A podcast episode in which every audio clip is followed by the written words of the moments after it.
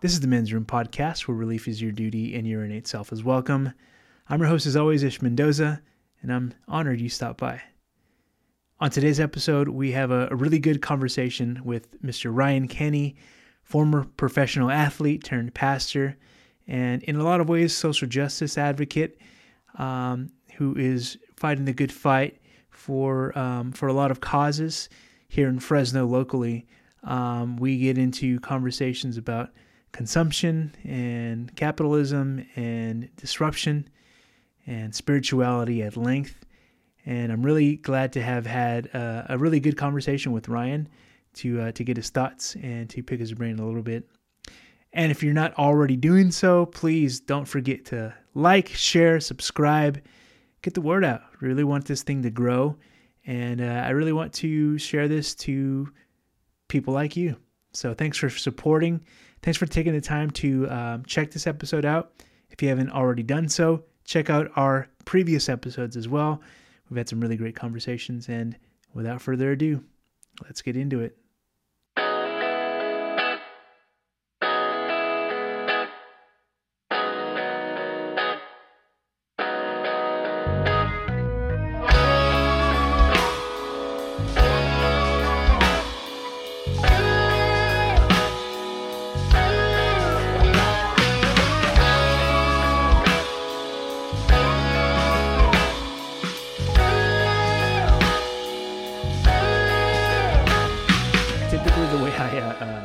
Start off is I kind of try to get beyond the typical introductions. When you meet somebody for the first time, you know, you say, "Hi, you know, I'm Ryan," um, but I want to dig into a little bit more of who you are. So, think characteristics of who you are, um, where you stand in relationships, you know, father, husband, etc. Um, but who is Ryan Kenny in a um, in a in a nutshell? Yeah. So 36.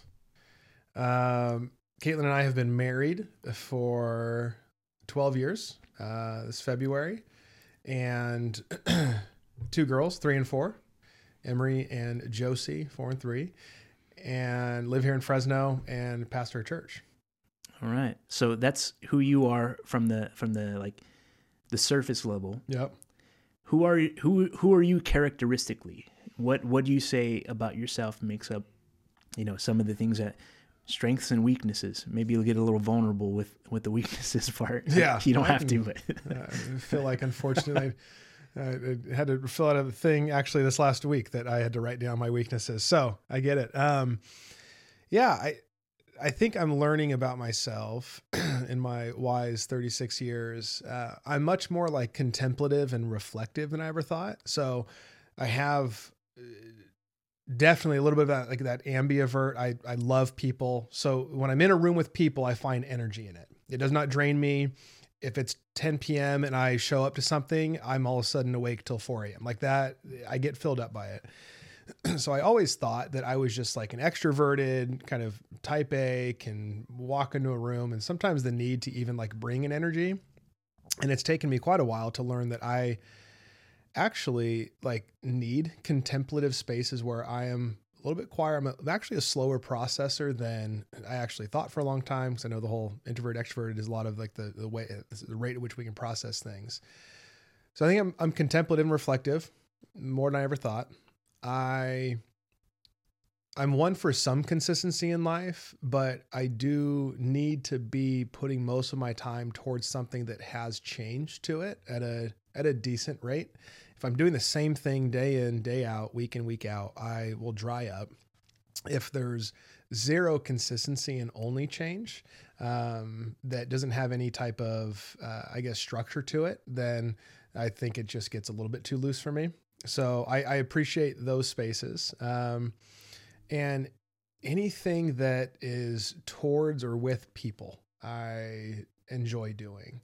Um, the work that I do, that I put my hand to, the things where I'm spending most of my time, the ways in which probably I look through a lot of our life decisions um, is just towards and for other people. Um, of course, I have plenty of selfish ways and decisions along the way, but um, yeah, I get life from that stuff.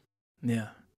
I, I mean, it's it's largely. I don't want to get super like James Lipton into the actor's studio. Have you ever seen seen that? No, I'm into it though. I, I like he, it. He's a like a I don't know what his accolades are, but he's essentially like he he has these reputable actors and stuff, and he kind of gets to the depths of who they Mm. are, and so he'll ask like some poignant questions that kind of get the juices flowing typically for them. Um, one of which is like, um, what uh, what word do you hate? What word do you like? Like little little weird things like that too. Okay. Um, I don't intend to be a James Lipton type uh, interviewer, but um, you know, I'm I'm curious about like you know, you, you you talked about like having deriving energy and things like that, and, Mhm. and kind of, I mean, even um, for you, occupationally, hmm people is is where you where you live you know Mhm. from a from a vocational standpoint from a from a career standpoint um i'm curious if that was discovered at sort of like an early age or is that something that you still are learning about Yeah, uh, probably still learning more so than discovered at an early age. Um, I didn't name my weaknesses, not because I uh, can't, um, but just going back to that a tad and then to, to move forward into some of that. Yeah, I think for me, the people aspect has grown a lot out of realizing that most of my life was lived entirely for myself um, one of my uh, so-called weaknesses is I uh, an incessant need to like an, achieve and and create is a place in which I can find my own meaning and purpose. Um, so therefore, if I'm not achieving or creating, then I don't have meaning or purpose. So my sense of value and worth can also oftentimes be derived by what I can uh, produce or do, and that I think was a shift for me, though it was also an invitation towards people. So I, I learned in this was uh, this is about eight years ago now. Um, I was in business, and this was a, after some athletics, going into business, and I got invited on to like a church planning team. And I never thought about it this way. I thought that, you know, in church, I, I just had to be like a nice person that just served others. Like that was like the definition of some kind of ministry role or church leadership or something like that, which uh, part of that's true. And there was a, a pastor on this team that started to identify some of the gifts that I had and could actually use on a team and within a church that were connected to business and some of the um, organizational capabilities and some of my other backgrounds, some team and athletic dynamics, just certain things like that. It actually started to expand my view of what it looks like to have things in our lives that can benefit other people. And so that actually became the shift in which I started to become more and more attracted to um, ministry and then specifically church ministry and some ways in which I think I fell in love with the church. Uh, and how beautiful it is, yet how broken it is at the same time. Um, yeah, so that, that was my movement, I think, more and more towards people. Yeah, it's. I want to dig into to kind of the pathway that you um, you took to get to that point, but I, I want to talk a little bit more about. So, it's interesting because being in in sort of a leadership position, um, and especially having come from a background, I, I'm I'm similar in that way. Like I'm very very uh, driven by competition, Mm. by metrics and data, and um, and that that works well in athletics. That works well in in the world of business. Mhm. You can quantify these things Mm-hmm. But when you're dealing with like relational um, church planting and building and that way you can't really rely on numbers and figures for the most part so is there anything that you can say um, that makes you feel successful or or what do you strive toward in the in, in that way Mm-hmm. does that make sense Oh, absolutely. I, I think it's it's probably constantly evolving. Um, yeah, there's definitely ways in which we could measure success by numbers and those things, and, and I think those can be helpful indicators sometimes. Like if zero people are showing up to something, it's probably a good indicator to say this may not be worth doing. Right? Okay, so are people showing up? Let's have a measurement of that. Um, but one of the conversations we've been having as leadership team is changing the scorecard. So oftentimes, uh, you know, churches for the longest time are known to count like butts and seats. So how many people are showing up? How many people are giving? Uh, how many people are you know showing up to the serve thing or being on a volunteer team? And again, those are all could be healthy and helpful and healthy indicators of some things. But when they're the only indicator, then we could probably ask the question of: Are those the ultimate like measurement of transformation? Well, you can have people show up, more and more people, but there may not be transformation occurring. Um, or there might be addition of things, but there may not be like multiplication of something. And so we, we've talked about changing the scorecard. And one of those things has been can we be a people who just give everything away? Meaning that if we're someone or an organization who is for other people in their life with God and their life with other people, hopefully, as church centric and Christianity is that all people are growing in the awareness that they have influence and responsibility. So, are we a church that's helping develop leaders in that sense? Now, leadership development is not the only thing, nor maybe even the primary thing within, I think, church or in ministry, but that's one little thing that we've said this year is can we actually multiply leadership. So, can someone who maybe is coming to faith for the first time or coming to church, what's the invitation for them to grow in influence and responsibility? A couple very short-handed words to give a simplistic definition of leadership.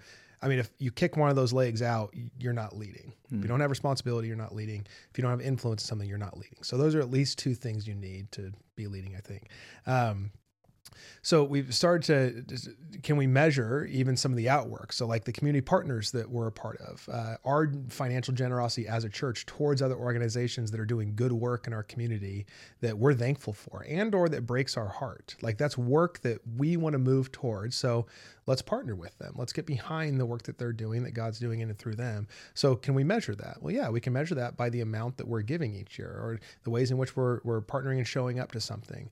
Um, so those are, are helpful ways. Now, where that could get tricky is that we can't always quantify, quantify, like define what God is doing in the moment. Um, right. So there's things that like, you might put your hand to something for two years, five years, 10 years, and the results aren't the normal results of what people would define as success but like things could be happening along the way and it just folds or like it took 10 years and now something happened that other people see that is now quantifiably successful or whatever it is i remember when i was uh, exploring church planting someone had asked me uh, a church planting network and organization we'd gone to dinner together and they were asking me some questions and one of the guys said uh, what's your greatest fear and in that moment, I can remember there. I was in Denver. I was sitting at the table, and I just very quickly just said, "Oh, that's easy. Failure." Like it would just rolled off. It was the first thing I thought of, and probably thought about the most. You, didn't, you didn't say clowns. Not clowns. Spiders. Mine would be sharks. Oh, uh, okay. Sharks is my my my greatest fear. Um, and when he asked me that question, again, I was so confident in failure. And a few things that meant, looking back. One, failure of what? How do you measure failure? Well, for me, in that moment says the thing that I thought I was set out to do and the way it needed to look, if that did not happen, it would be a failure. Hmm. And as I look at it more and more, Midtown as a church, my position as a pastor or a leader, that could blow over tomorrow. Um, was it a failure? Well, how do you measure it? Like I, there have been amazing stories that have happened in almost a four-year time frame now that if we were going to call that a failure, then we're calling like the the small and the big movements of people's lives of change happening and good things happening and the things to celebrate. We're just saying that's all for naught because whatever we were trying to measure didn't happen. Right. Um, so, anyways, like, and, and, maybe it's like, oh, well, a church plant should own a building and you should get to 500 people. Like all these, we measure all that, and it can mean nothing. So I look back on that, I'm like, I don't think any of it's actually a failure. Now it could look a lot different. Hmm. It could not go the way that you planned. Um, but how we measure success just started to change so much. And it's changing in me constantly because there are just external pressures and opinions of what something is to be successful. Um, but hopefully along the way and opening up to life with Jesus, that the idea of successful um, or something being a failure is changing more. Yeah, I mean that's that's that's the goal for any of us, even personally. You know, mm-hmm. to to to be able to see um, even even the sensation of change in your life. You know, as you know, you know, for me, having gone through um, a near death experience with the heart attack that I had, um, to to be on the opposing or the op- the the the other side of things, it has a, a way of like retroactively looking at at maybe some failures that I was doing from a, from a health standpoint, from a um, just a lifestyle standpoint, and looking back to see um, maybe what, what priorities were and things like that too. I almost, in a way, I almost feel like sometimes it's a, it's still, it's hard to, to like put it in, into the words, but I, I feel like it's a, it's a selfish way of looking at life. Mm. For me, I'll, I'll say this personally. I won't, I won't speak for for everybody, but the, my perception of that is that like, I can, I can go back and see that I was living very selfishly, um, just kind of like in my own ways of eating and drinking and, and doing everything that, that I that I wanted to do um, without without the without the worry of a consequence that came Mm, as a mhm. result. Mm-hmm. And so now having gone through that, I'm very more like more m- way much more mindful of of kind of going through that. I'm gonna I'm gonna ask you kind of from from a pastoral perspective Mhm. some potential hot button topics Mm-hmm. um, so at at whatever capacity you feel you want to you want to talk about it, we can even pause and say, "Nope, let's skip that one," uh, if you want. And it's not too controversial. It's Yeah. just it's more so. Um, I'd I'd love to see the your perspective on on some of these things too. But Yeah. And these it's it's interesting because I'm just thinking about these questions on the fly. I send you some like preloaded questions to kind of think through, but um, mo- most of the time this conversation just flows and it happens Yeah. um, what I found is that like five minutes into a, po- a podcast, typically, it, we kind of let down our hair a little bit more, and it's like all the formalities and stuff are aside. You forget the cameras and, and everything's there, and uh, it becomes more more controversial or conversational, I should say. Um, but I'm I'm curious about like from a, your pastoral standpoint, do you think pursuing a um, a position as a pastor is somewhat selfish? Mm. and and I can I can tell you what what I'm why I'm asking that question. I think again from from my personal standpoint, I find such fulfillment in um, being able to uh, to see the fruits of my labor in, in Mhm. certain things. So for me, for for work, I can see it with the data, data and metrics that I see. Mm. For a pastor, I would imagine that the joy that you receive is to see lives changed through other people. Um, can that be a selfish uh, position? Hmm. Does that make sense? Yeah, no, it does. I I think anything I think anything can be done selfishly because we're talking about ego, right? Sure. And so like I think there's man, I even like in like day to day and week to week pastorally right now, like there's just things that I could choose to do selfishly um, or choose not to do out of selfish ambition. Um, so there's no question that is could it be done completely selfishly? Uh, it couldn't be done well, sure. and I, I think things could burn and fall faster uh, if it's done selfishly because in and of itself, um, like many things, like I mean, it's like can you parent selfishly? Oh my gosh, all day long Sure. in the end, like you are like the worst parent if everything is done for you. It's just impossible. You can't marriage. Like I mean, so many things. Your friendships, uh, anything. Anyways, pastorally, yes, I believe it definitely can be done. Now, I know we have, uh, you know, all the news outlets and the things that cover the big stories, and you know the uh, jets that are purchased and the multi-million dollar mansions, and of course that's like the whole. It's just like the one percent of like so many things. I was kind of. I was kind of alluding to that because Yeah. the perception can be skewed maybe by by someone that's uh, not exposed to faith in such a way. Totally. Well, and, and I just think like we as people, we tend to follow what we're celebrated for. All right. So, like, or even encouraged towards. Like, if, when you're at work and someone says, Hey, really good job doing that. Well, guess what? You're probably going to do more of that thing. Mm-hmm. And so, what's the marker or what are the ways in which people are being celebrated? And, and if it continues to be success towards monetary gain and um, the ability to, to use anything or anyone at your disposal for your own interest or the things that you want to do, then yeah, you're going to keep going towards that if it remains unchecked or if that's the measurement that is being encouraged or even celebrated. Um, oftentimes, what I find is that the, the things in which and it- often we don't always know we're doing it selfishly most of the time probably till after the fact um, as long as we have some form of good intention along the way uh, those are usually the things that just don't go well Hmm. And it can look back and be like, okay, was that me? Was that was that really for everybody? Was that the thing I was actually in prayer about and asking God to kind of bring clarity or give insight towards? Um, and oftentimes learn after the fact, no, no, no, I think that was actually a little bit of me. And I don't think that's a bad thing. Uh, mm-hmm. I think that's just life and that's life with God. And we're not always just going to be able to live completely removed from ourselves and our own thoughts, egos, ambitions, stories we tell ourselves, um, early experiences that we've had that have shaped the way we view the world and uh, the ways in which we're seeking love and attachment and wholeness. Uh, there's all that stuff mixed into there. Um, but yeah, I, I think uh, depending on where you're at, also, like, yeah, we have a lot of people that are celebrated for the selfish things that they do, uh, even in pastoral ministry.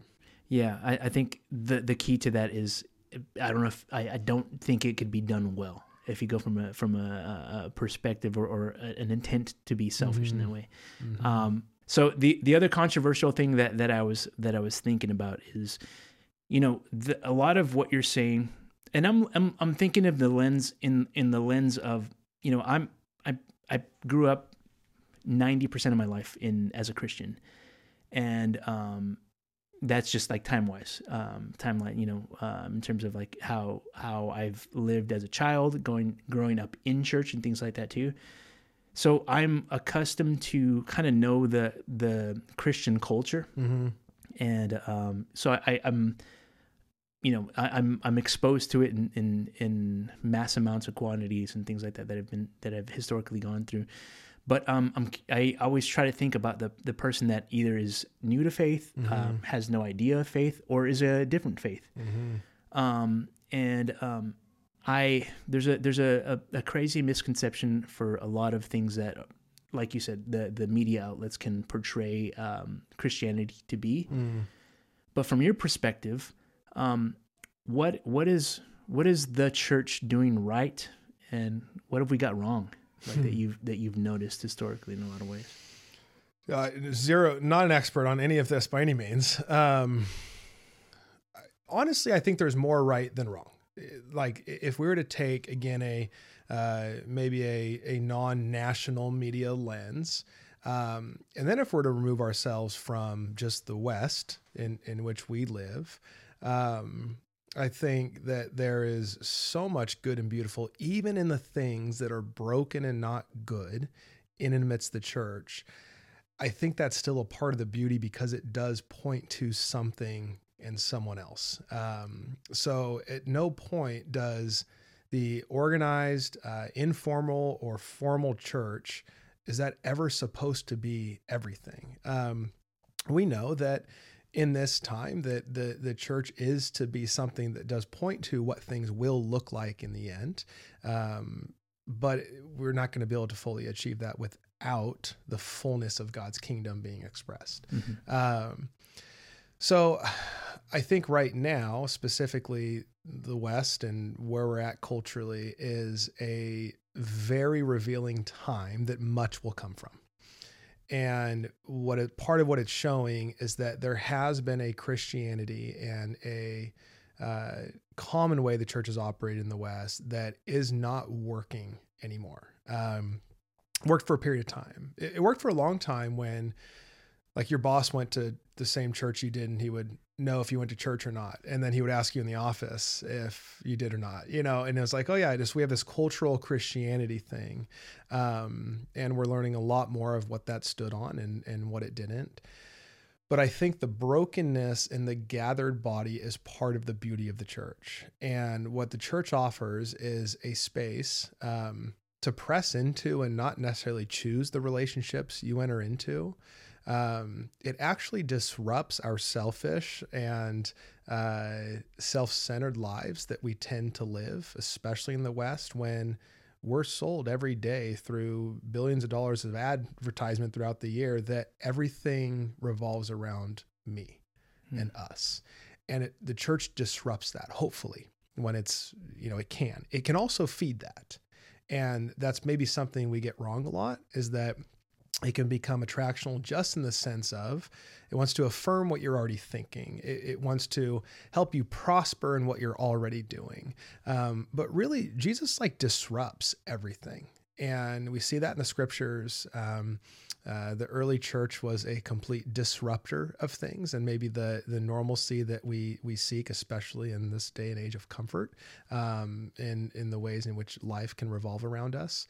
So I think at its best, um, there's a lot of ways in which the church, even currently, uh, is disrupting, and it's being disrupted at the same time. And I think much good will come from that. the The moments in which I think we're seeing maybe less of. Um, well, I think experiential also. Like if you do look around where church growth is happening, um, not even just in the West, but around the world, it, it is oftentimes in ways in which there's experience happening. So there's something, um, to use the term uh, charismatic or charismata, there's expressions of things happening that it appears that something miraculous, something magical, something beyond the natural is happening. Um, in everyday life. And people are actually having these larger experiences that point towards God. And I think the more that we can, uh, churches can help us point to something that's beyond ourselves and that's even beyond what we can see. Now, that's hard when, again, we're an individualistic culture. Um, where we're a materialistic culture, the thing in front of us right now is what's most real the thing that I can see, touch, talk to, that's what's most real right now. Um, and then a consumeristic culture where at any moment, the thing I'm most longing for can be met by what I can consume in front of me. Uh, however fast I can get it. And that's what's going to fulfill whatever the longing is or sensation or the need that I have. The the ways in which the church can offer, I guess, transcendence above and beyond that to help us realize that the story of God is beyond ourselves that we can actually find more meaning and purpose when we move towards other people's lives than just insulate our own.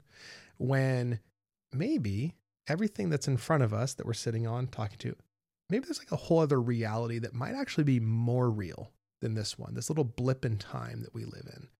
Maybe there's something that's actually beyond this and that actually uh, started before this and will end much after this, what you and I are experiencing now. Um, and that Jesus is quoted uh, and says many times elsewhere that it's better to give than to receive. And so the idea of that we can consume whatever we want, however much of it we want, um, actually can be counter to the idea that we are meant to actually like give away our lives, our possessions, um, our experiences. Just the idea that I'm going to make plans for myself, and I have a five year and a ten year plan. There's a lot of places in the world that you can't even make plans for tomorrow you don't know where your next meal is coming from. Right. So I, I think the church at its best is is intentionally trying to disrupt those things um, towards and with the story, the life, death, resurrection of Jesus. Yeah, I mean, I I, I see tremendous value in in um, in in coming together with like-minded people that are trying to achieve those same goals together. But like, what what I'm sure you've got this question before, um, but what do you say to people that will say, like, you know, I believe in God and I've got a relationship with God, but I don't believe in organized religion? Mm-hmm. What's the value of going to a, a church building on a Sunday? Yeah. Yeah, I mean it's it's hard because I don't know if you can actually like live out um, a historical Christianity without a community of people that you belong to that is in some ways like-minded, also very different than you and challenges the way that you view the world and uh, has different politics than you have and has different ambitions and uh, just everything's different. Um, so the question is do I want to become more of just myself over time or do I actually want to grow beyond myself? And if it's if the idea that God is real and I believe in him and I ascribe to um, you know, uh, the way in which I view scripture, without a community of people, then we actually are just kind of asking God to agree with what we already see and how our experience have already been formed, rather than saying, what if it's actually that I can experience more of God through a community of people? Uh, because God does this over and over again inside the script or uh, throughout the scripture. And Jesus actually points to it that that for the longest time in the Old Testament we had a vertical relationship with God. And then one of the things that that Jesus talks about over and over and over again, the way our love is measured, the way our faith is measured, the all these different things actually becomes horizontal. So yeah, our life with God matters. But guess like the key way in which that's expressed is your life with other people. Right. And I think the the gathered body in the church is again a way in which can can offer us to to grow beyond ourselves and to experience God. And I mean, there's so many ways. Hopefully, a church is continuing to become diverse in, in a number of ways uh, because then I become more diverse, because then I actually get to view and experience and learn about a God that's different than just my own story. If not, then God is just like a cosmic, like being of myself. And that sucks. That's Yeah. like not good news if God is just a bigger me. Um, so I think it depends. Have I arrived at something to ascribe to that helps me feel secure, intelligent, that I have things sorted out? Or do I actually want to grow and become more like loving and kind and peace filled and joy filled and like grow in like my perseverance and my hope? Um, yeah, I think it's a question to ask if we're just ascribing to a belief in God without the the commitment to a people. Yeah, I mean that's an interesting take, and I, one I think that we don't um, we don't emphasize enough of because you know with with the um, with with such a um, what a, a, a huge gap between um, both sides of, of a lot of different spectrums that we're seeing. Um, most people have the assumption that the church is an echo chamber where we can all come together and, Mhm. and hate those that we hate together or Mhm. something to that effect as well. And one that I don't think that we emphasize enough of is the hope and the, the strive for diversity in that same Mm. way Mm-hmm. um, it's one of the things about Midtown that that um, I found very very much attractive in um, yeah not just uh, um, racially diverse but econo- socioeconomically and things like that that I think we should all like try to do more of and and to uh, to to surround ourselves a little bit more in depth Mhm. with because you're right you know if we if we if everyone looks like me around Mhm. me Mm-hmm. then I'm gonna always probably uh, believe and think the same way Yeah, I'm just gonna keep being me. And then we have to ask the question, like, is that good? Like, how's that going? Just more of you, you know. And and uh, depending on the day, we'd be like, man, that'd be great if there was more of me, right? But I think for most, we could very quickly, hopefully, get to a point to be like, no, no, no. But I am so limited, and I, I have such a narrow experience and worldview. Um, I have such a small understanding of of how I work and how life works and how others work.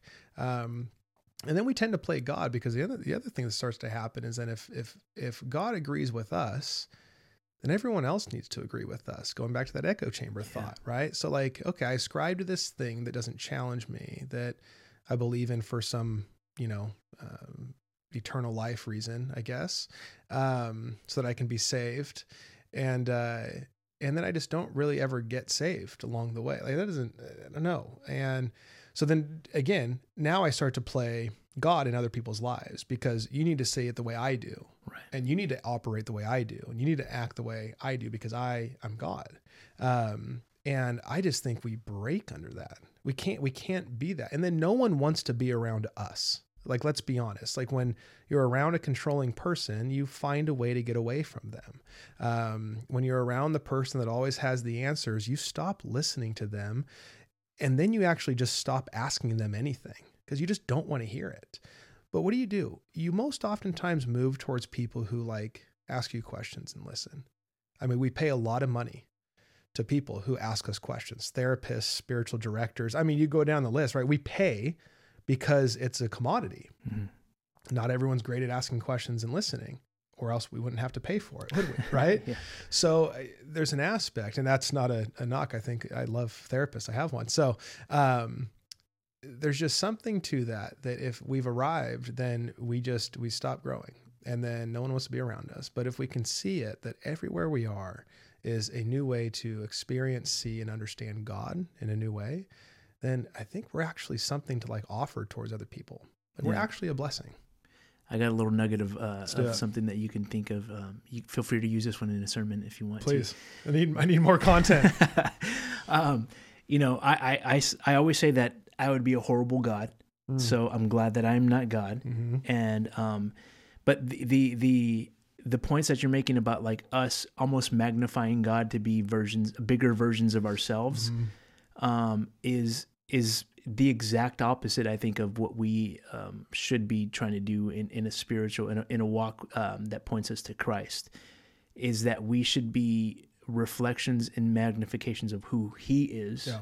rather than the reverse. Yeah. You know, we don't want God to be the magnification of who we are because we're flawed, we're horrible gods. Yeah. You know, um, so take that one to the bank if you want to. Thank you. Yeah. um, I want to talk a little bit about about Midtown um, and you know the church that you you felt called to uh, to plant in in that way.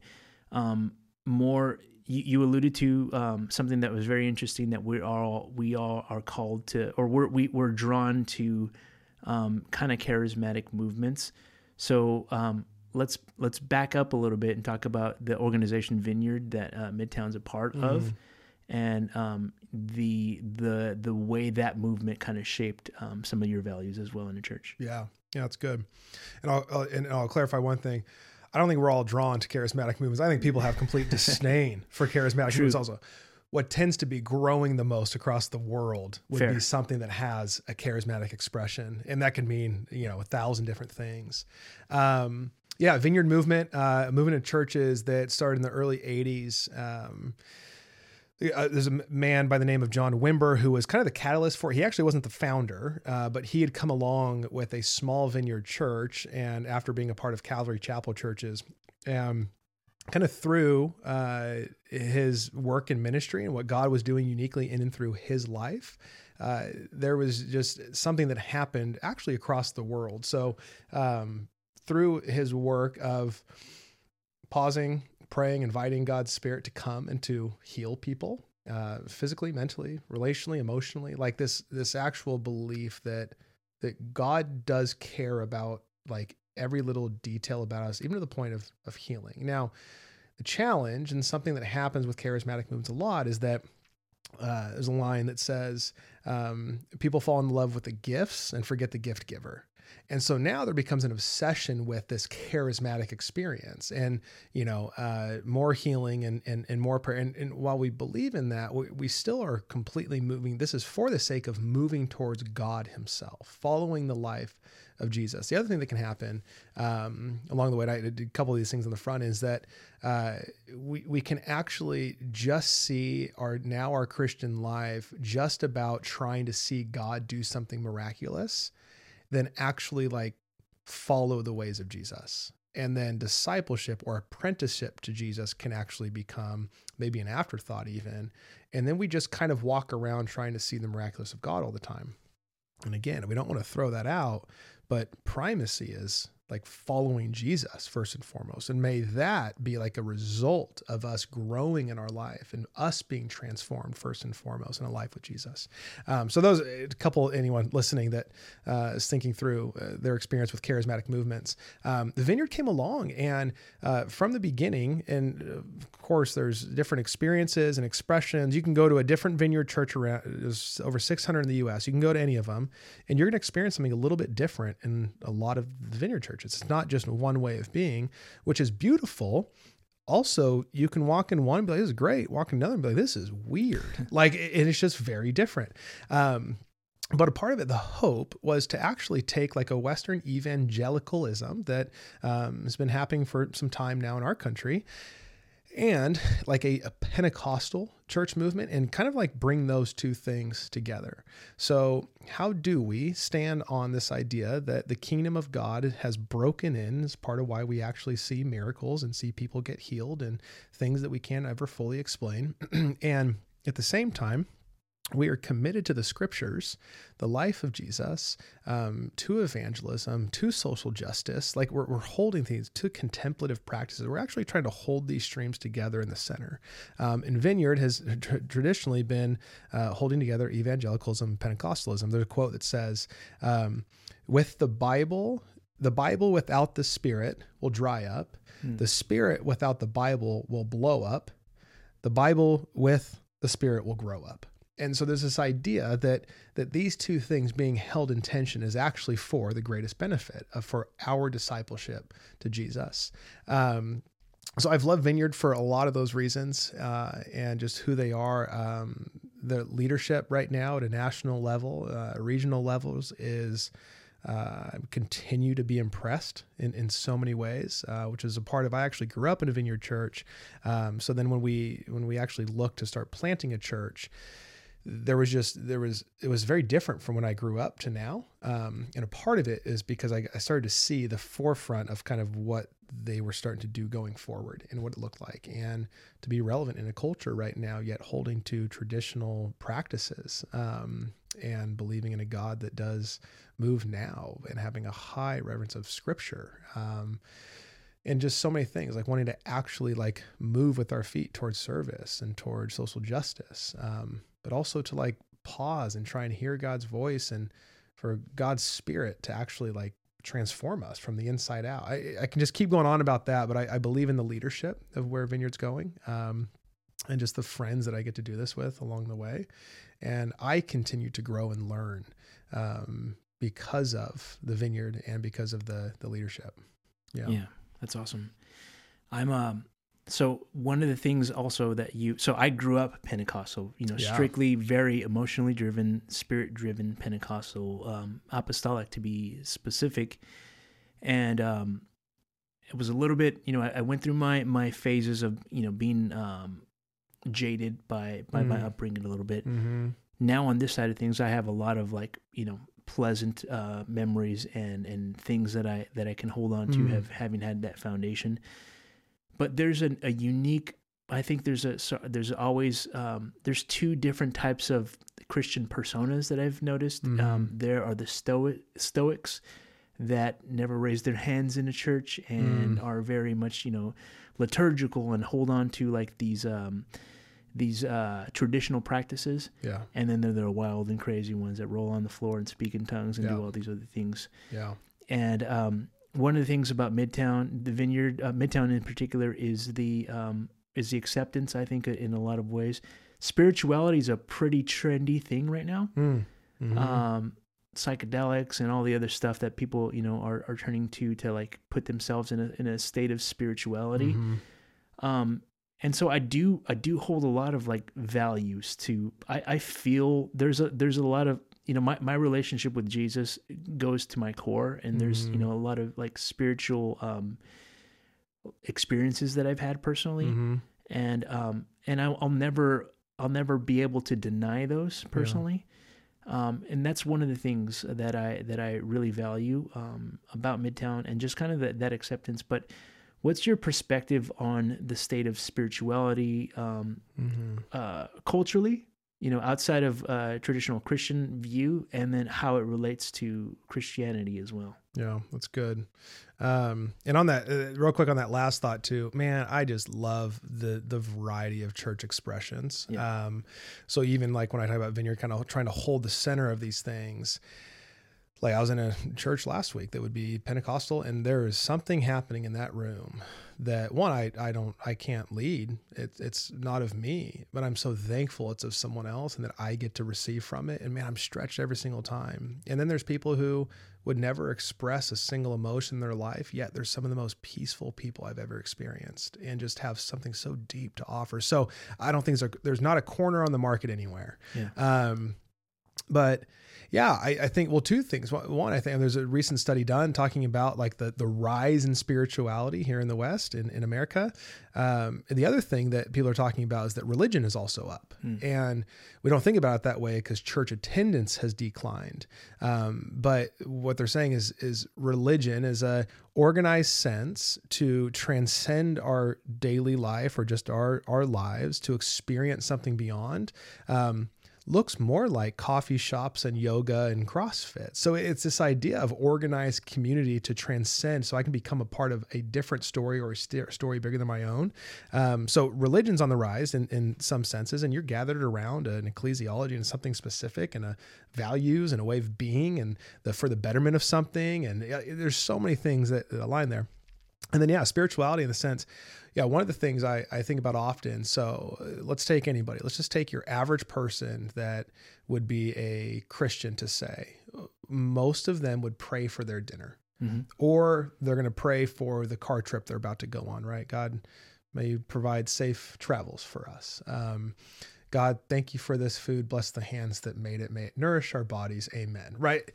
What we're doing in that moment, we are, we're believing that there is a cosmic being outside of time and space that is hearing our words and then doing something of action back towards us for the food to nourish my body, for my car to not get hit by another car while I drive. Like somehow we're asking God's hands to kind of protect us.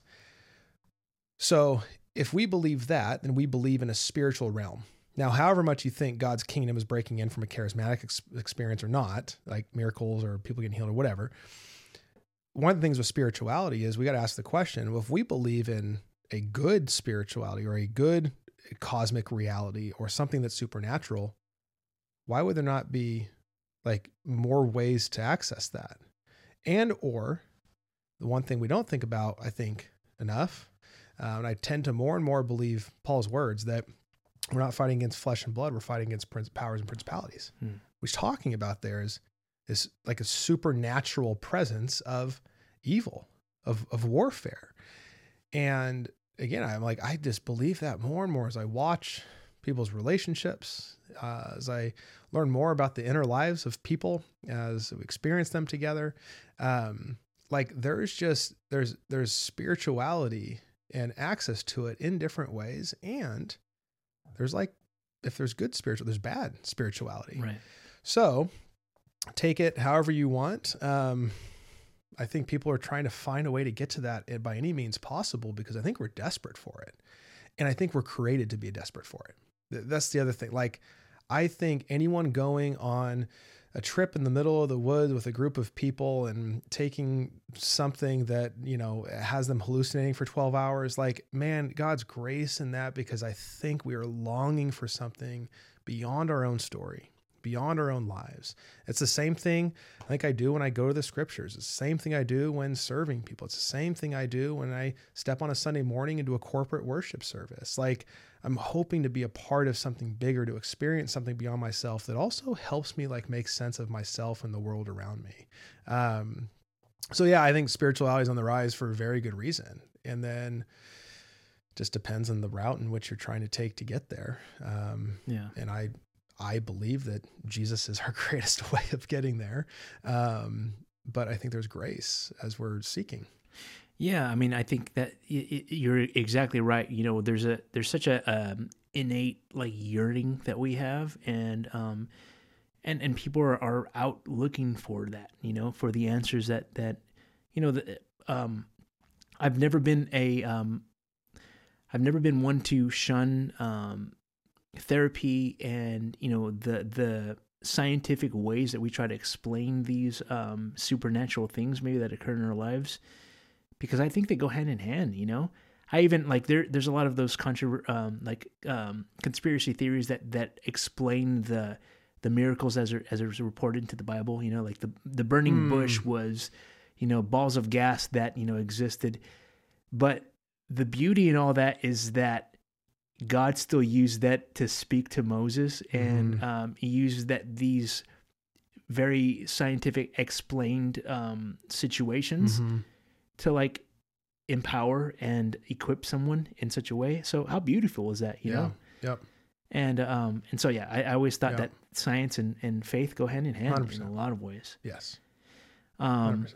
yeah, I mean thank you for for for sharing that. I'm I'm really, you know, I'm I'm really uh inspired by talking about that and digging into spirituality a little bit because I think that there's a there's also a peace and a joy in in the unexplained, you know, Mhm. and letting God be God and um and us just to to yeah, you know, Yeah. to seek that through Jesus as well. Yeah, there can be. I think I think at the same time, like for us, post enlightenment with scientific reasoning, more information at our fingertips than we've ever had, mystery becomes like an enemy. Like we do not like having answers, which is why we use Google to absorb an amount during the day, right? Like if I have a question about something, go to the almighty Google, right? like, and I, I'm like, not even mad at that. It's great. The amount of things I get to do and figure out on the fly because of Google, beautiful. Sure. Um, But how much then do we experience life as a way of having answers? And then what do we do when we don't have answers? Yeah. What do we do when there's mystery and suffering and loss and grief? Um, what do we do when the things that we were planning towards and working towards fall apart out of our control? Um, can we actually then say, well, maybe having all the information, maybe having all the scientific reasoning still doesn't make sense of everything? Um, man, it helps and it's so good. I'm so thankful for all of it. But like, can we, when things happen, because we, we like the mystery when it's good, we really struggle when it's hard and it's not for us. And um, it hasn't, there's not a blessing for us in it, right? Can we still sit there and say, man, I still don't understand everything? Yeah. There's a mystery to this that I'm being invited into. I do not know. Um, but there's something that's transcendent. I mean, Jesus literally said, like, in this earth, in this life, you will have trouble. Yeah, these some of like his last words. You're gonna have trouble. But don't fear, for I have overcome this world. Like I, I have over, I've conquered it. I've overcome it. There's more for you in the future on the other end. But hey, in the meantime, man, it's gonna suck. Like it's not gonna be great. It's gonna be some very hard things. But I've overcome it. So whatever you want to do with that, I don't know. Yeah. Anyways, It's good. That's good stuff right there. It's better. Have you heard? Uh, have you come across uh, anybody that's talked about Jesus AI? Uh, uh, yeah. no, but I would love to. I mean, it's essentially you know the almighty Google in in the form of Jesus. So you basically like Chat GPT, you a- ask a question, but this will be um, a representation of what Jesus would have said. This is awesome. It's, It's like the new like the AI version of like the WWJD bracelet. Exactly. Yeah, it's a compilation of the words and uh, you know teachings that Jesus had, and how would Jesus then using the algorithm algorithm to provide some insight. That's so good. Wait, is this out or It's- like? yeah, it's a real thing. no yeah. way. Oh, okay. I'll mess with that later. that sounds like a blast. I don't. Yeah, I don't have the specific links, but yeah, you can, I'm sure you can Google that that'd and find some great. some uh, some some comedy or some entertainment. Some more content for Sunday. Yeah, exactly. There you go. Yeah. There you go. Yeah, I mean, just ask Jesus for That's this sermon. What That's it. what would you have me say? What would you What would you say here? Yeah. Um, okay, I want to I want to shift gears a little bit and talk a little bit about your. So you're you're you're a pastor now, but before that you were working in in, in the business realm. Mhm. Even before that, you were. Mhm. Um, I'm gonna I'm gonna fluff you up a little bit. You were a, a professional athlete, Yeah. Short lived, uneventful. yeah. But nonetheless, you can you can say you can hang I your hat on that on that fact. You know, I signed a professional contract and received uh, what you could call a paycheck. there you go. Yeah. If yeah. it if it has yeah if you if you were paid by a sports organization Yeah. and you were professional, Uh, how many zeros it did or didn't have, uh, it was still a paycheck. Irrelevant, Yeah. irrelevant. Irrelevant. Um, I want to talk about that. I mean, you, you grew up playing uh, playing soccer, Yeah. and how, how did that, that pathway lead you into uh, into athletics? Yeah, um, pretty much always soccer. I dabbled with. Uh, let's see. Yeah, didn't make the A team in baseball, fourth through six, so I gave up on baseball. I got cut seventh grade tryout, so I stopped that. Uh, played football in elementary, and then again freshman year. Hated football practice. Like it was just the worst. Um, for some reason, I don't know. I look back and I was like, man, I wish I would have played it more. Anyways, um, and then yeah, soccer was the one. I, playing in like elementary school, uh, I remember our goalkeeper like dove and broke his collarbone, and then I got thrown in, and then just stayed for like ever. Um, and then every year, other kids got faster and better with their feet, while I didn't, and I just stayed like the fifth grade version of myself, um, just bigger and still like you know not as fast and not as technical. So I just at some point was like, well, I can't change positions now. I'm I'm a goalkeeper. But that but that Um, wingspan helped, you know. Yeah, that that panned out. Yeah, not knowing how how yeah size or anything. Um, yeah, and then yeah, so here in town, uh, did the club teams and in high school, and then uh, UC Santa Barbara was the my freshman year of college. So got recruited there as a redshirt freshman. Um, made a lot of great life decisions uh, that ended up me not being there anymore. they were so good. Um, and finished uh, the next four years at, at Sacramento State. During that time, did uh, the it was the PDL at that time, Professional Development League, Fresno Fuego here in town. I would come home and play with them for summers. And through just a number of those connections, I thought I was done after college. I'd had a couple professional tryouts. Um, none of them got called back. So I just made this decision like, I think I'm going to become a weightlifter. And I want to be able to fill out like a double XL t-shirt at some point. And so just started like putting on weight and getting big. And then I get a call uh, like three months into this. Like I haven't like I've barely ran. Uh, it's bad. And I go out to South South Carolina for a week um, to a team out there at Charleston Battery and uh, do a trial with them. And then it, the way it worked out is essentially they had a, a, goalkeeper in the MLS in Salt Lake that was a third string there that they wanted to loan. So they made a deal with Salt Lake for me to go to Salt Lake and be like a third string training keeper for a year. Um, so I was in Salt Lake for a year, um, non rostered training paid by Charleston and then uh, spent a year there. And then that the next year was with the uh, second division team in Rochester, New York. Um, was a second string there, and then uh, towards the end of, the, end of the season, I'd played a few games, and then tore my right labrum, um, which is a like you don't repair it it just kind of either heals or it doesn't kind of a thing but you don't do surgery and or you just you play through the pain do cortisone shots so i was like well if I go home and I try to rehab this thing for a year, I'll probably never play again. Um, and so I'm like, okay, I'm going to go home, rest it a little bit during the off season, do cortisone shots the next season. So I go home, get married in the off season. So Caitlin and I get married. We're living at my parents' like converted garage, bags still packed. We're about to go to Hawaii for our anniversary. I'm in contract negotiations with two different teams. We come back, still unsure. Uh, I go out to City College to go train with a group of guys again during the off season uh, 12 minutes into training, I dive and I tear my left one. so it was like, all right, we're we're now in Fresno, which we didn't plan to be. You know, we were supposed to be in New York or Minnesota. Like we're gonna go on an adventure, right? Mm-hmm. And uh, and then my next step was I I wanted to do um, device sales, medical device sales, and all of them, I would interview with them, and they would say you need business to business experience. So then I went and worked for a payroll and HR company. Did that for two years, found some success, went into management, uh, and then all of that was kind of colliding with the church planting team at the same time. Um, yeah, so that was my short-lived, uh, uneventful uh, professional career. Do you? Um, so two questions for you. The first one is, um, what was your favorite mascot out of all the the teams you played for? You Buchanan Bears, yeah, uh, Sac Hornets, uh, um, Hornets, and then UCSB was the Gauchos. Gauchos. So so there was one cool thing. Uh, UC Santa Barbara didn't have a football team. Okay. Um, so soccer, and they were you know the year I was there, uh, they lost in the final the year before. The year I was there, they were ranked number two uh, lost in playoffs the year after they won the national championship. So great program, great coach, um, great players, and uh, they had a massive. I mean, there were twelve thousand kids at a game. Um, so it, it, was it was it was you know it was good following. Um, 2001. Uh, so I'm born on 9 11.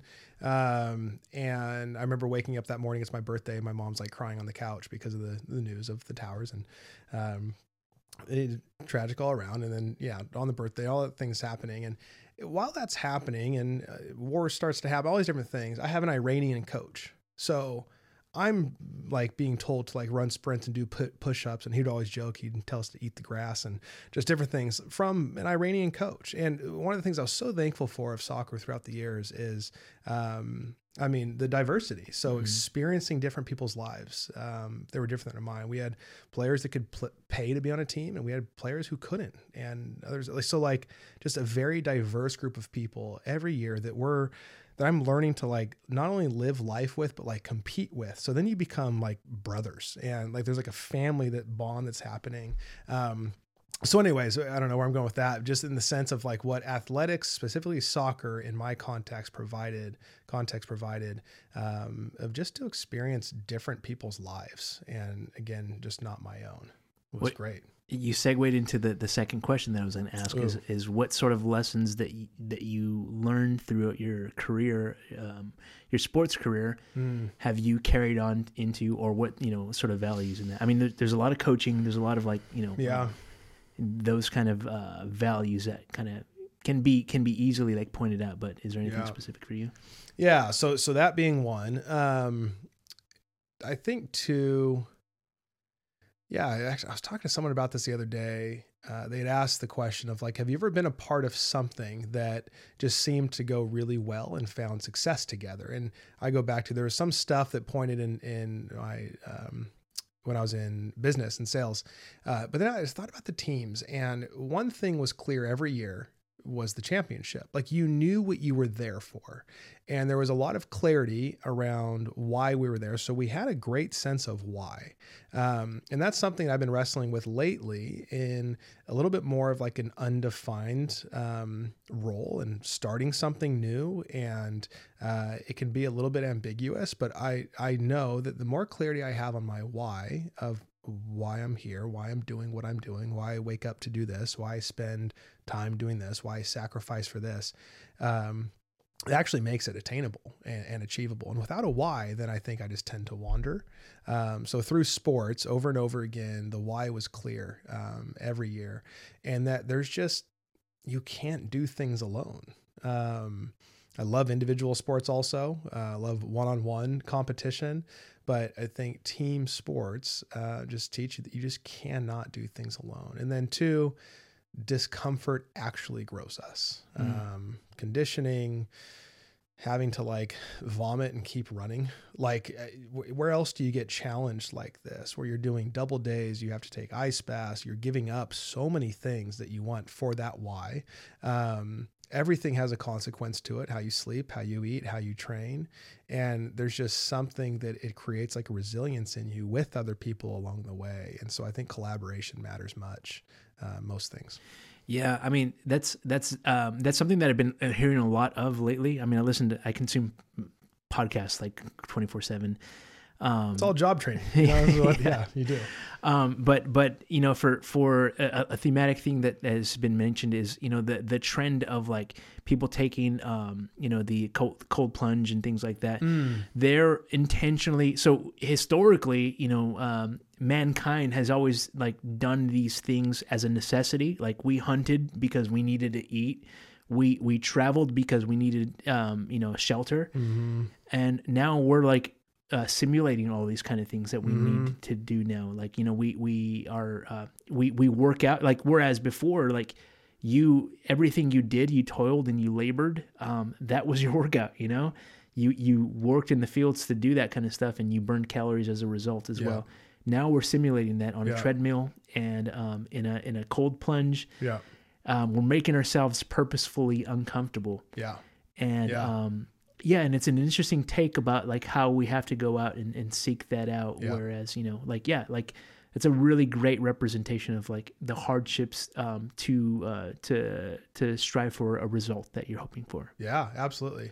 Have you uh, heard the book called comfort? No uh, I can't remember the author's name. Reading it right now, probably three quarters of the way through, um, and he he does it through some narrative of personal experience, but then every chapter has a different emphasis and sci- the scientific research um, along with processed food, um, along with uh, why we actually should seek out challenging things that stretch us beyond our comfort zone. Um, why living in temperature controlled houses with ergonomic chairs and is is like not helping us in some ways. And um, some of the ways in which we've experienced life for so long and now all of a sudden we're in this like weird experience where we just can control everything for the sake of comfort and how it's actually not helping us long term and some of the you know uh, the anxiety stuff that we experience and the unhealth that we experience and um, even the separation of like self and, and relationships that we're experiencing. There's so many things that are attached to it. It's a fascinating book yeah.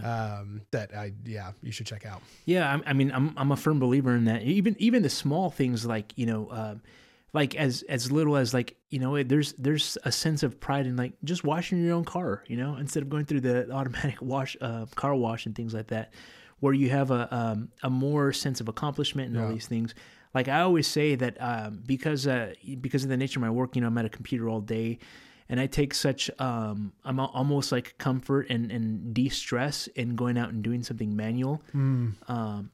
doing the the yard or, or, cutting the grass or something like that and yep um, it's almost like the simulated way that I'm I'm coming through and you know whereas you know for for some it's like it's an uh, it's not a luxury you know they have to do that or that's their their job you know they're they they own a landscaping company or something like that too so yeah I think that um, getting to a place where we push ourselves to maybe do something uncomfortable mm-hmm. um, is actually there's comfort yeah. in that Totally. Ironically, dude, one of the ones I learned recently that I'm I'm learning to take on. This kind of goes back to maybe you know the weakness thing and the thing of some of the ways in which I've been formed for success and achievement and producing and and uh, doing for the sake of value and worth is this idea. I'm not the most creative person, but where in, in some of the research uh, in this book would show that uh, boredom does not make someone more creative. So the more you know, if you can find spaces of boredom, you know, you're you know more creative and you're whatever. It just produces creativity because you're actually in a space where you're pulled away enough. Uh, right now, we don't have. Think about how much boredom people used to live with. Yeah. What do we do when we're bored right now? We pull out our phone. We we call someone, we screen something, we scroll something, we and we're actually never getting to places of boredom that tends to produce and foster creativity, problem solving. I mean, you just go through it. We're numbing ourselves when we actually need to be seeking out boredom and the things that it can produce. That was a really fascinating one that I'm like, oh, I do better when I actually have a couple spaces where I'm allowed to get to boredom during the week or throughout the month. Yeah, I mean, I remember car rides. You never had a, um, you know, you never had a tablet or anything, you know, going Yeah. into car rides or whatever as a kid. And I mean, this is a whole. We can we can do a whole topic of this, a whole, a whole additional podcast about like the state of um, child childhood today. You Yeah. know, like the the it's really easy to prop your kid in front of a, in front of a screen and get some Yeah. you know time or whatever too. But like, yeah, we're kind of robbing that that opportunity, you know. Yeah. And so I see it in in Silas, my oldest, um, to to like you know when he when we take it- that away when we when we turn off the movie is when he gets more imaginative and all these Mm. other things too and so Yeah. there's such value in, in being bored to be quite honest What was uh what was the go to car ride game when you were growing up? um so i i more often than not i we always fought for like the at least the window seat you know Okay. to, to be in a spot um but I used to love to um, imagine that. Did you ever do that little guy running on the side of the window? Like you, you pretend like your your fingers oh no. are a little a guy that's one. running through the uh, like it. whatever the He's keep, trying to keep up with you. Right, oh, he's actually running out. Yeah, so you, you know you, you So he, good. he's jumping over the the trees and things that that um that you pass excellent. by. So that was always the thing is to, to imagine that. Um, but yeah, I mean, I. Spy was always a you know you a go. go to classic too. so. Yeah, it's go to. The alpha the alphabet one. Did you ever play that one? Oh yeah, You so like look through it in the alpha in like the license plates or something. You got to build your way up through the Yeah. alphabet.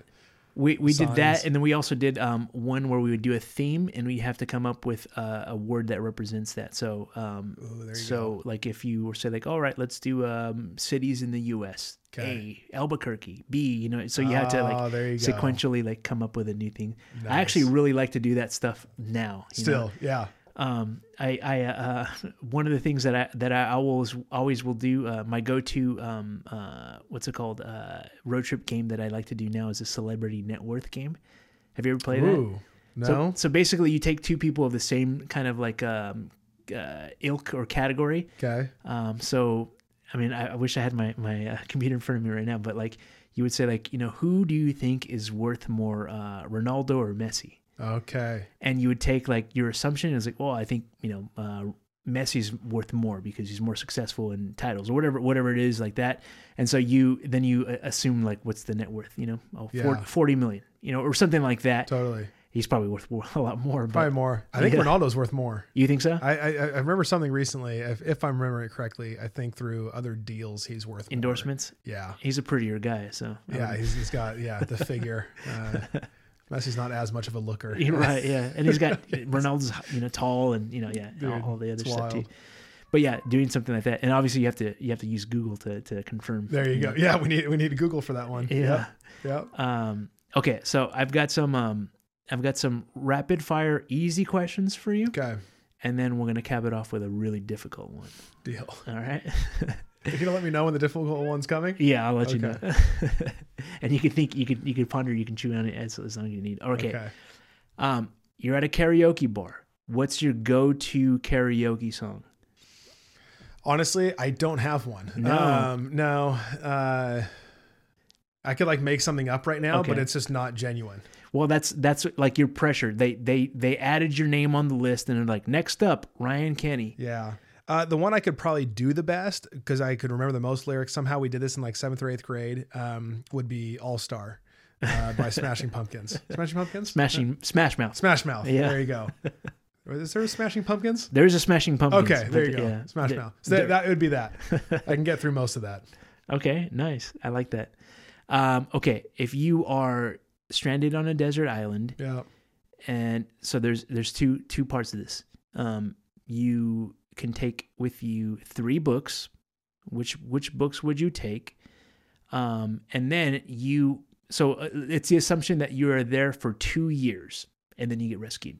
Ooh, nice. Um, but you have a, a magical vending machine also that dispenses a meal for you.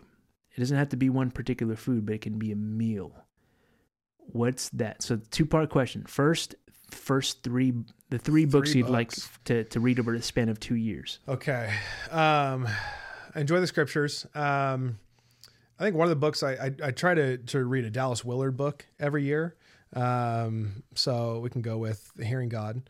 Um, and then I actually just read my first non or my first fiction book in, I can't remember the last time I read a fiction book. Uh, I, I wouldn't choose this one again. Um, but it was Pet Sematary by Stephen King. No way. So because I just read that, I would just have to go with another Stephen King book. Okay. Um, and then the meal uh, would probably be.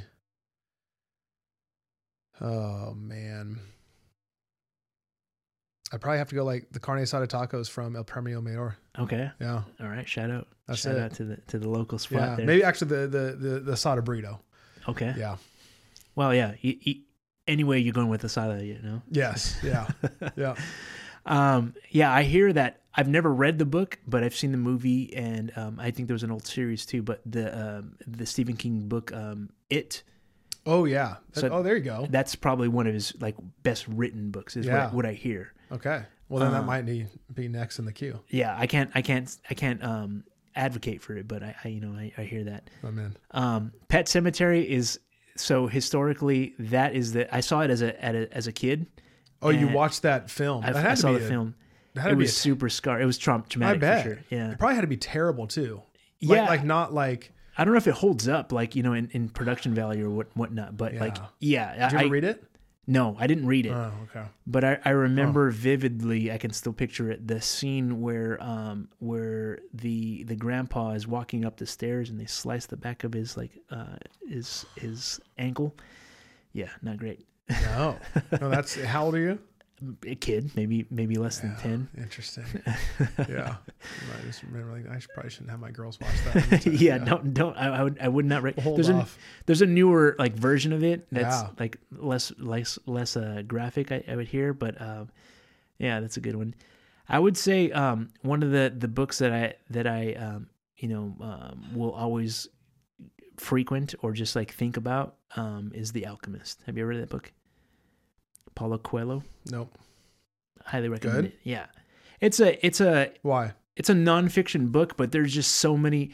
I'm sure, like, if you read it, you will likely um, hear so many quotable quotes. Mm. So, like, people have used that. I'm sure it's probably the most referred to book in TED Talks Hmm. because it's just like very. Um, it's a story of a. Um, I, I won't spoil it for you, but it's a story of a a shepherd boy that goes on a journey um, through alchemy and encounters some some people along the way and learns some great lessons. Great. So yeah, I highly recommend it. It's Mm-hmm. a I think originally written in um in Basque. Okay. Uh, but yeah, it's uh, been translated into a bunch of different languages too. The Alchemist. Okay.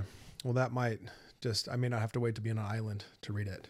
As a matter of fact, I have on my wall there. I posted um quote from the book. It says, uh, "Remember, wherever your heart is, there you will find your treasure." Ah. Oh, that is him. Oh, Yeah. okay. Well, that would be a popular one. That. Yeah. Yeah, There you go. it's a it's a good book. I highly recommend it. Love it. Okay. Now I've asked you the easy questions. Here's the most difficult question now here. It's it's not ironically difficult. It's probably a very difficult question too. So I don't. I, it's it's lighthearted, but um, it's probably the most difficult question that I've found um, from being a Christian to answer. And to be quite honest, I don't know how to answer it Okay. in, in a good enough way. I would say. But um, what would you say to people that have that assumption that like um, the, the the the statement has been said uh, before, where they say, "Why would an all-loving God allow bad things to happen? Why would a good Mm. God allow bad things to happen to good people?" Yeah. Have you ever encountered that? Yeah, and I think there's probably a number of ways in which it it can be um, answered, and one of the ones that might might peak um, help us ask a question would be imagine imagine someone doing something really bad. Like what's the worst thing that somebody could do that you care about? And just imagine that would you want them to be punished? Mm. like would you want there to be justice for someone who does like the greatest atrocity that you could ever imagine? And so therefore you're like well i hope i hope god like is like has like vengeful.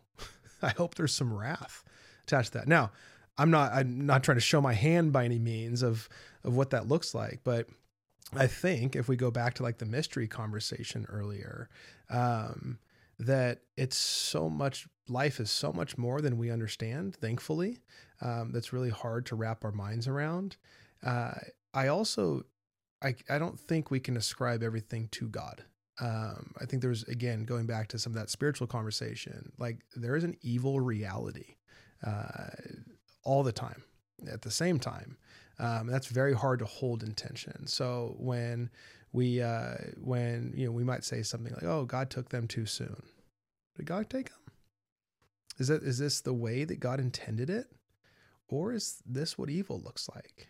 Is this what it looks like to not be in um, eden in, in the way in which god created it and the way in which he will recreate it? Um, and is currently recreating it.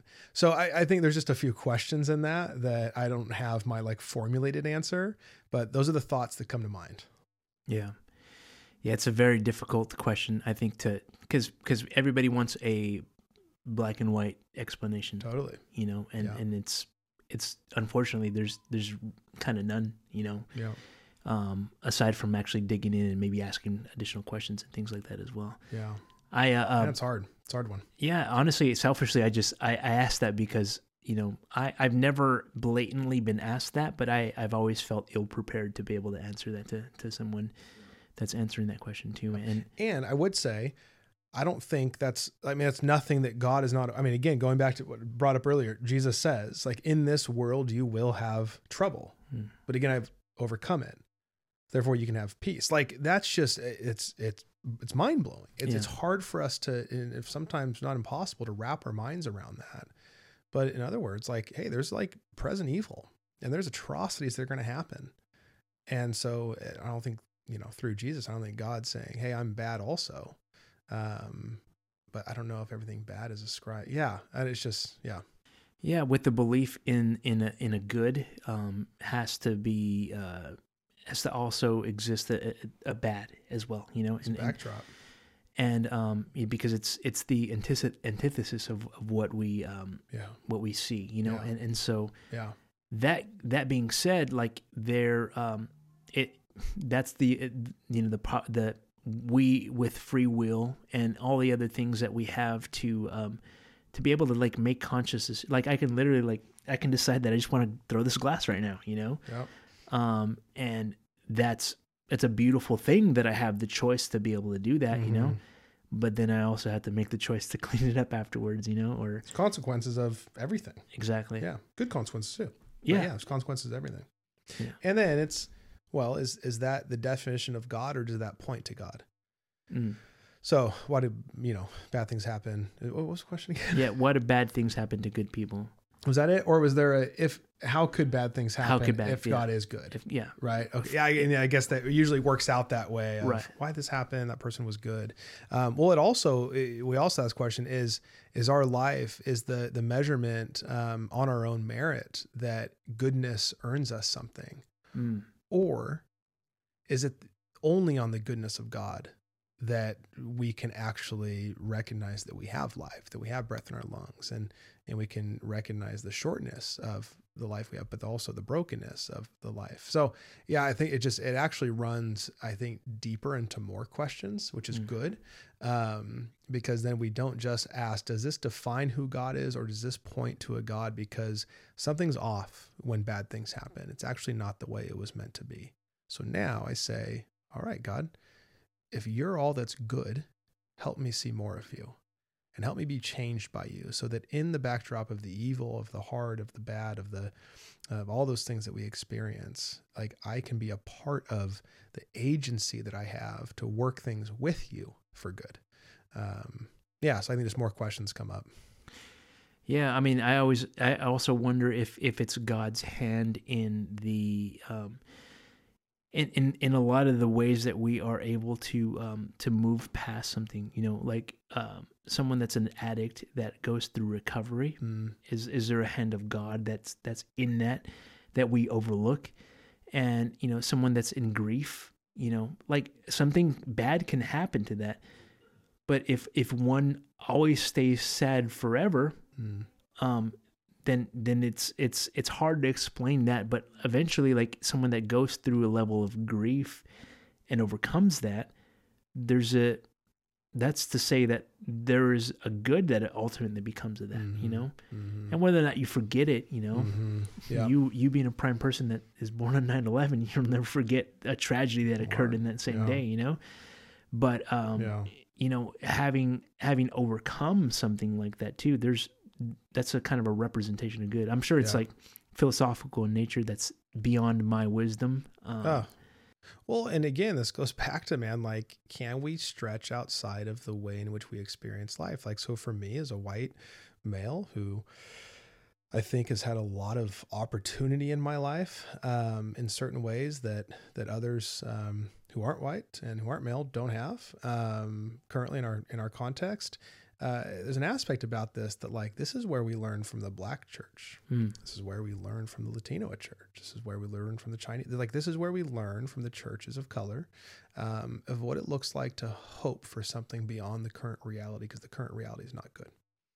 And this goes back to that conversation of like materialism and consumerism is is everything that's real now, or is there something that's more real beyond this? And for most people through most of life, still currently in most of the world, they pray to God every day that there's something beyond this suffering, beyond this life, beyond today. And so, depending on where we sit, depending on the church that we sit in, depending on the corner that's in, depending on the makeup of the people, um, we can long for that, or we're just kind of comfortable. And we don't need to hope for something beyond. So now, when something bad happens, it's the ultimate reality rather than pointing to the ultimate reality. Um, I just picked up a book on the uh, letters written uh, the Chinese church, and I just started it. But like that's a whole different perspective of what it means to be a church and to be a Christian and to follow the ways of Jesus. Um, and so I think even in that, you know, is God good and why do bad things happen? Man, that's a question mostly I think of today's age in the West. Most people, uh, I don't think can fathom of it Mm. because True. of their current reality. And it's not good. So, man, may there be something good beyond this. Thought. yeah it's an excellent um note to i think wrap things up on um Nice, you- nice light, nice light thought. yeah i mean I, it's it's a challenge you know and i'm, I'm hoping that that I always I always want to to have thought provoking conversations. Um, selfishly, the I've I've always said that the uh, the podcast is for me. Did you get into this selfishly? Is that what I'm hearing? Yeah, yeah, for sure. I, I, I asked you the question because I was hoping to get the the solidified answer and That's like. Yeah. Is it okay that I'm selfish? yeah, yeah, exactly. I'm, I want a justification for my actions. Um, but Ryan, thank you, thank you. You've been really generous with your time and, and just you know, thank you for letting us uh, pick your brain. Um, Oh, man. is there anything um, that you want to promote, to talk about, or anything that to to to plug? Um, dude, actually, you know what? Uh, now that you say that, I hadn't had this thought. I'm not much. I don't promote well. Um, whether I'm supposed to or not, I don't know. uh, but a, a, a key part of I think what we're up to at Midtown as a church uh, is this integrated life of of following Jesus. The Saint Ignatius and um, uh, the the order that he started. Um, they one of their key tenets would say that God is in all things. And I think for us as a church trying to hold the center on so many things, uh, we also see much of God in our own humanity. And so, how do we become more aware of our humanity so that we can see more of God? So, we do this thing called emotionally focused, and um, it begins a, uh, a discipleship journey in many ways, but it actually helps us go backwards to see certain narratives that we've picked up in our life along the way. We've made meanings from things, we've had experiences, good and also tragic. Um, how are those things still showing up today when maybe at one point the narratives we told ourselves and we needed to survive, to get through, but they don't work anymore. Um, and you don't need 12 year old Ryan who was hurt and scarred by a certain event to be showing up when I'm 36, as I'm just not going to be a good leader if I'm trying to protect myself all the time and we all have them. We have them in different ways. Uh, but emotionally focused, it starts with a two day intensive. We're doing that April 26th and 27th. Um, so, how do we actually become more aware of our humanity, emotions, feelings, those kind of things, in the work of discipleship to Jesus, the practices that help us grow uh, into a more holistic being to experience life to the fullest? Yeah, awesome. So, where, where can people uh, go to find more information? Uh, mid, Midtown.church. Midtown.church. Yeah, good starting point. All right. Yeah. yeah. This was fun, man. Thanks yeah. for having me on. No, thank you for, yeah. for stopping by. You know, I appreciate your, your time.